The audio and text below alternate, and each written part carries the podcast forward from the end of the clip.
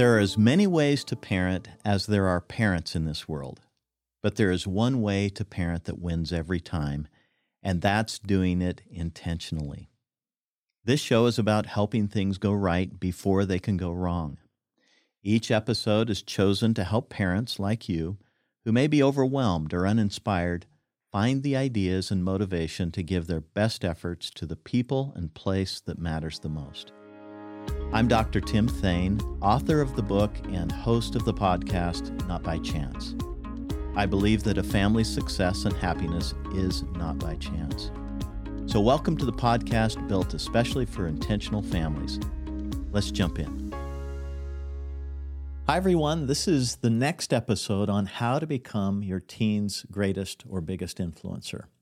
This is a series of topics that we've covered. Uh, we started out with uh, talking about our example, the power of our example, and how that can ultimately influence our teen. We kind of backstepped a little bit and went to values because really values is fundamental and foundational to what we're trying to teach and what uh, the direction we're actually trying to influence in. So we have to be clear about that.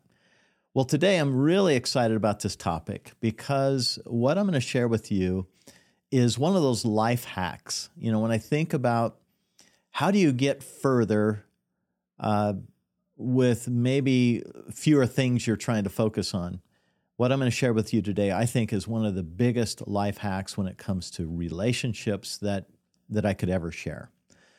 As a therapist, when I was first learning to be a therapist back at Brigham Young University, I was so worried about the model and you know following you know clearly the strategies and steps that you might think of as uh, family therapy.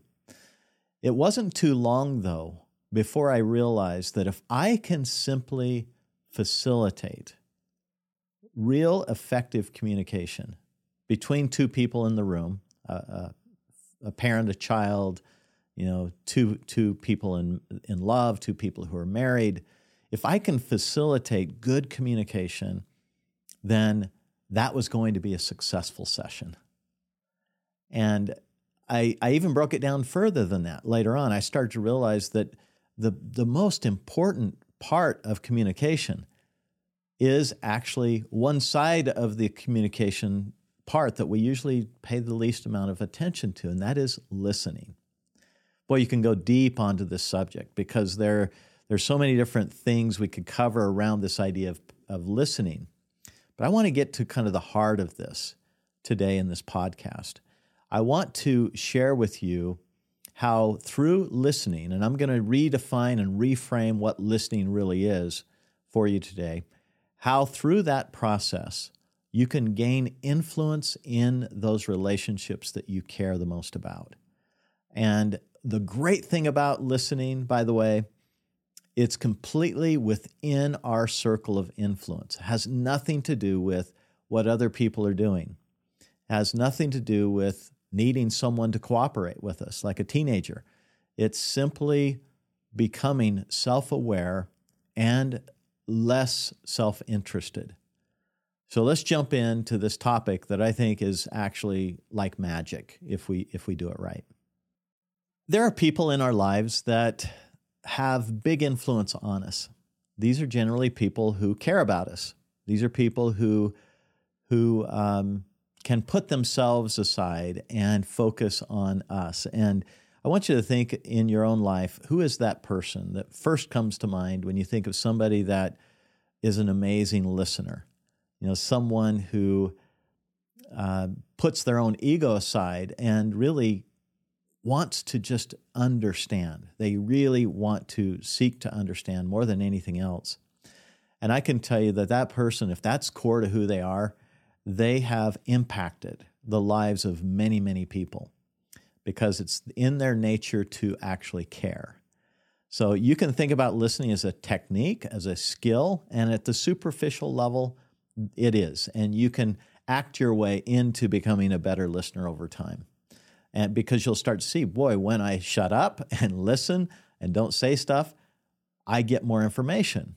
That might just be a technique. I can close my mouth and listen. Uh, but but it goes far deeper than that. But that's the beginning point. You might say, okay, this does work. I'm going to go ahead and do more of this. So let's go a little bit deeper than that. I've talked about this particular friend in the past. Uh, she is a gifted listener. But if you ask people who know her, uh, what is it about her that that you think's at the heart of this of feeling like you're the center of the world when you're around her? And what they would say is that she expresses her feelings of care for everybody through just being truly interested in them and curious about them. I've had conversations with her and other people like her that after you know 20 minutes I realize I've been doing all the talking. And I feel like that is offset you know it's off centered I need to now move into the listener's mode. Think about that for a second. If we can help our teen communicate and start to talk to us and they see us as completely open to what they're saying, that we're willing to be influenced by what they have to say, and we're eager to hear it, they are going to share that first layer of the onion with us. And then, if we will continue to listen and not have to jump in with direction or instruction, then they will go to the second layer of the onion and they'll share that information. And if you continue to listen and do a good job and be influenced and, and be curious, it's very likely they might go to the third layer of the onion. And these are really important conversations that we can have. And not everyone needs to, not every conversation needs to go to the third level or the fourth level. But even being heard on the level, first level, in a way that I'm talking about here, is a feeling that this person cares for me. Another important piece of this is that we need to enter into a conversation wanting to be changed by the conversation, wanting to be influenced by the person across from us. Now, that is a very vulnerable place to be. And I think it's why most of us don't really listen very well, is because we want to protect our way of thinking. We want to um, be the right person, and we want to have the right point of view. And so it's difficult for us to let go of all of that and almost be a leaf in the stream and be guided by this other person. It is the ultimate kind of trust. You know, you think about a trust fall, for example, and where you, you I've got a little granddaughter, Olive, who has learned the trust fall. Her parents will stand, uh, she'll kind of almost instinctively, if she's close to him, sometimes she'll say, trust fall, and she'll fall back. And it's almost too trusting in her case because she has never been dropped by her parents. And so she's, she's ready to do that. Listening is, is similar to this in the sense that you say, I am going to let go and allow your feelings, your thoughts, your wants, your perspective to actually take have a place in my heart and in my mind. And that could change the way I see the world or the way I see you. It could make me realize that I'm the guilty party or I'm the one that is holding this relationship back or I'm the one that is holding a grudge. And so it's a it's a really challenging thing to do. We think it's just, you know, close our mouth and don't talk and and try and follow what they're saying. No, it goes deeper than that. It really is to be willing to be changed by the other person. It is essentially subordinating our own egos, our own wants, our own wishes, and elevating the ideas and thoughts and the interest of the other person. You might think we shouldn't do that because what if we're in a situation where we really need to command and control the situation? Well, hopefully you'll you'll discern that if that's the case. But in most relationships, this is really all we need. Many years ago, when we had young children, my wife Roxanne, she wanted to do a family home evening where we gather together once a week as a family and we talk about different topics. And to this day, this particular uh, lesson that she taught to me stands out among so many of the others. And she was talking about the skill of listening and she wanted to demonstrate for our kids uh, good listening. And she actually made these big ears out of paper, and uh, she stuck them on her on her head here. So she had these massive ears, and she basically would ask them a question and then give them the eye contact and nod and affirm along the way, but just to completely let them talk and listen. And it was just fun, even at their age where they're demonstrating listening, my wife was, just how animated and happy our kids were as they had the full attention of their mother. If you're a parent, have you ever had the experience of your child taking your face in their hands and turning it to you and getting eye contact with you? That is quite the wake up call, isn't it? They're basically saying, You're not listening to me. So look at me, hear me, see me, all of that. So they're teaching us how to listen. Even a little child knows what the elements of good listening are. You might be in a situation right now where you and your teen are just not getting along, that there's a lot of conflict, there's a lot of mistrust, and maybe they've stopped talking. It can get so bad that there's a complete cutoff in the relationship. My suggestion to you is don't be discouraged by that. This is really one of the most important ways that you can begin to reconnect with your teen.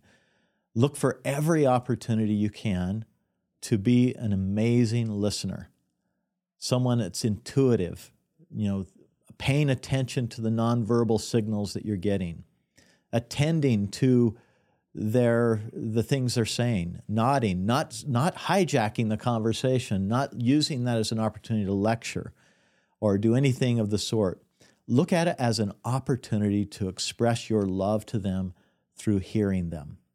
Now, this might just be incremental little things that you can do at first, but I believe almost in every case, if you start with that, you are projecting this love that ultimately will break down the barriers to the communication that, that has been missing. I want to give you a few tips to try here. First of all, I hope I have convinced you that to develop this skill of listening and the heart to listen in the right way could be potentially the most important thing you can do in all of your relationships. I think it probably is. So if I've convinced you to do that, you might be saying, so how do I do it? How do I what are the steps I need to take? And I want to give you a few tips on this. It's always good to start with education. You know, go and read some things on listening and the power of listening. You know, intellectually start to convince yourself more and more and more that you need to be a good listener. Most of us think about the other side of the communication, as I mentioned earlier, where we think about how do I convey what I'm trying to say better. I can tell you that just by being a good listener, I really feel like that side of the communication uh, process, if we understood the power of that, we would jump to that part. Years ago, there was a, a communication model that was put out there by the Millers was their last name. Sherod and Phyllis Miller, I think, were their names, and they called it couple communication or core communication. And what they did is they literally had two mats. One mat was the speaker's mat, or it was the awareness wheel.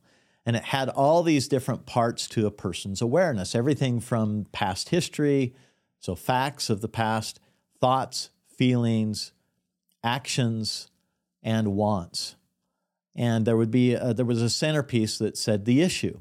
So essentially, as a therapist, I would get a couple to get on these two mats. The other one was a speaker's mat, and it basically gave a few steps to good listening, more the skill side of, of listening. What was great about these mats is that once you put one one of them on the listener side, they had to try and play that role. It was like being very intentional about, okay, I'm a listener right now. I'm not, uh, I'm not going to be able to speak until I change mats with my partner here, and then I can become the speaker.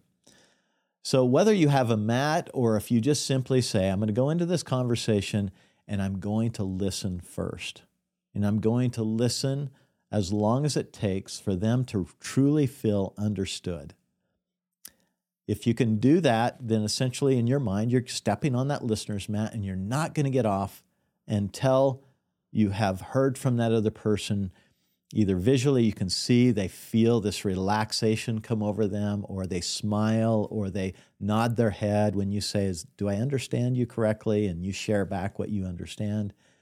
You're not going to leave the listener's mat until you get to that point. The interesting thing about what I'm asking you to do is don't worry about the speaker's mat right now. Don't worry about going over there. Spend as much time as you can on the listener side of that interaction with that person that you're concerned about. Another suggestion I would have is put on your daily calendar, find someone today to listen deeply to, to the point where they know that you care. And it doesn't matter. It could be a stranger, it could be, you know, someone in your own home, it could be somebody at work. But if you'll do that, you will start to be convinced. Now, not just intellectually, like this makes a lot of sense, but you'll be able to see the power of being a good listener. I believe it is the closest thing you can do uh, that without maybe more obvious things that we are, we think of when we think about love, but it's it's one of the closest things you can do to actually show someone that you love and you care for them. A guy by the name of David Augsburger said something I think is incredibly profound. He said that being heard is so close to being loved that for the average person, they are almost indistinguishable. For the last tip, I want you to evaluate after a, an important interaction with one of your children. I want you to evaluate the level of your listening. Now, if you think about it, there are superficial levels, there's, there's the deeper level. So you could say, I was quiet, but really my mind was on what I wanted to speak about. So that's that's a low level of listening, better than nothing, right? Another level might be somewhere in the middle where I was quiet and I came up with some good questions to ask, but they weren't really they were leading questions, for example, instead of actually just letting the next question be a natural outflow of being truly interested. And obviously, the top part of that is I have let go of my agenda to try and get them to do something or think something. And I've truly just listened, and my heart was changed as a result. If you can do that once a day, you are putting uh, the most important thing in place in the relationship, and that is love. And that is a feeling that this person loves me and cares for me.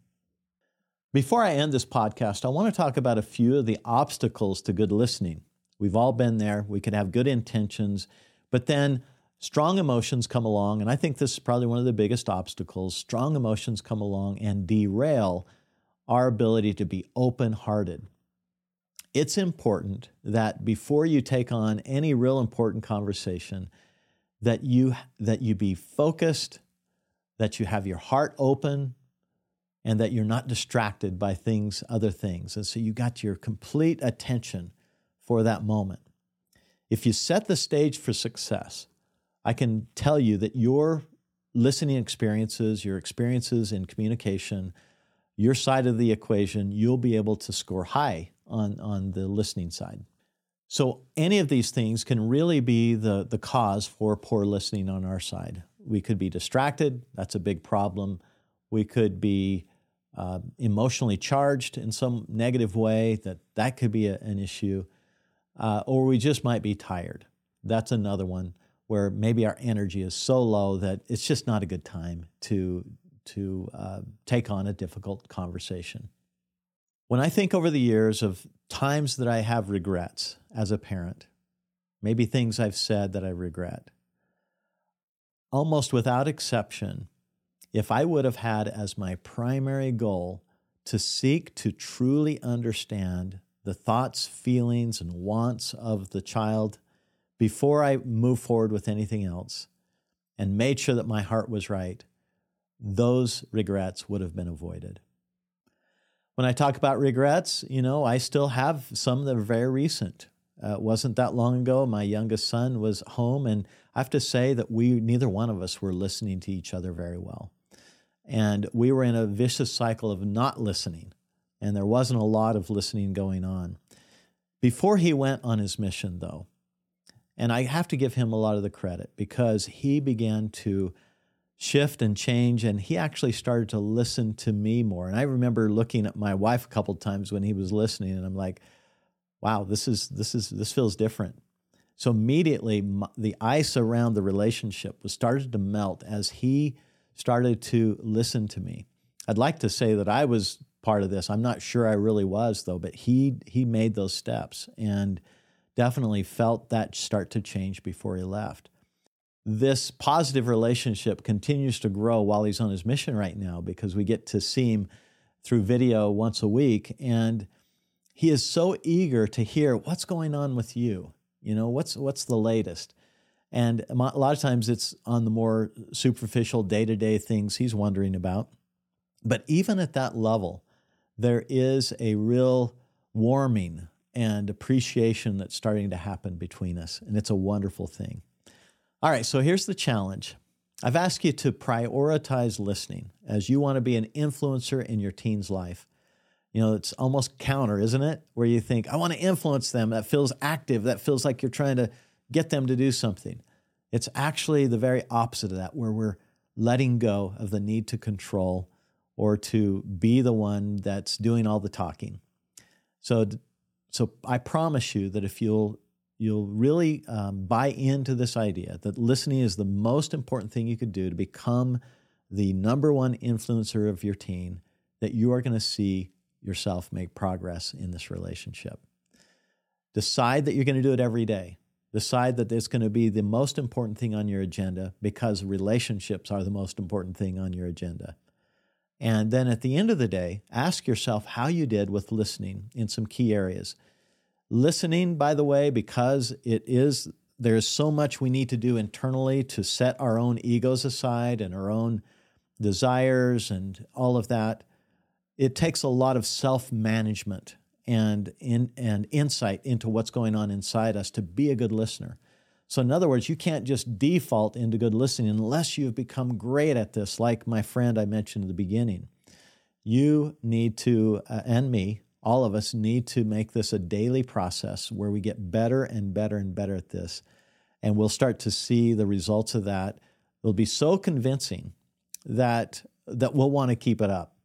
So that's my challenge to you. And I would love to hear about your experiences in changing the way you're listening and how you're seeing that start to to create a platform for you, a relationship for you, where you can have true influence. Parents, your time is valuable, and I'm grateful you spent some of it with us. What you're intentionally doing in your home life is inspiring and unmatched in its importance and long term effects. Ask yourself, what am I going to do because of what I've learned today?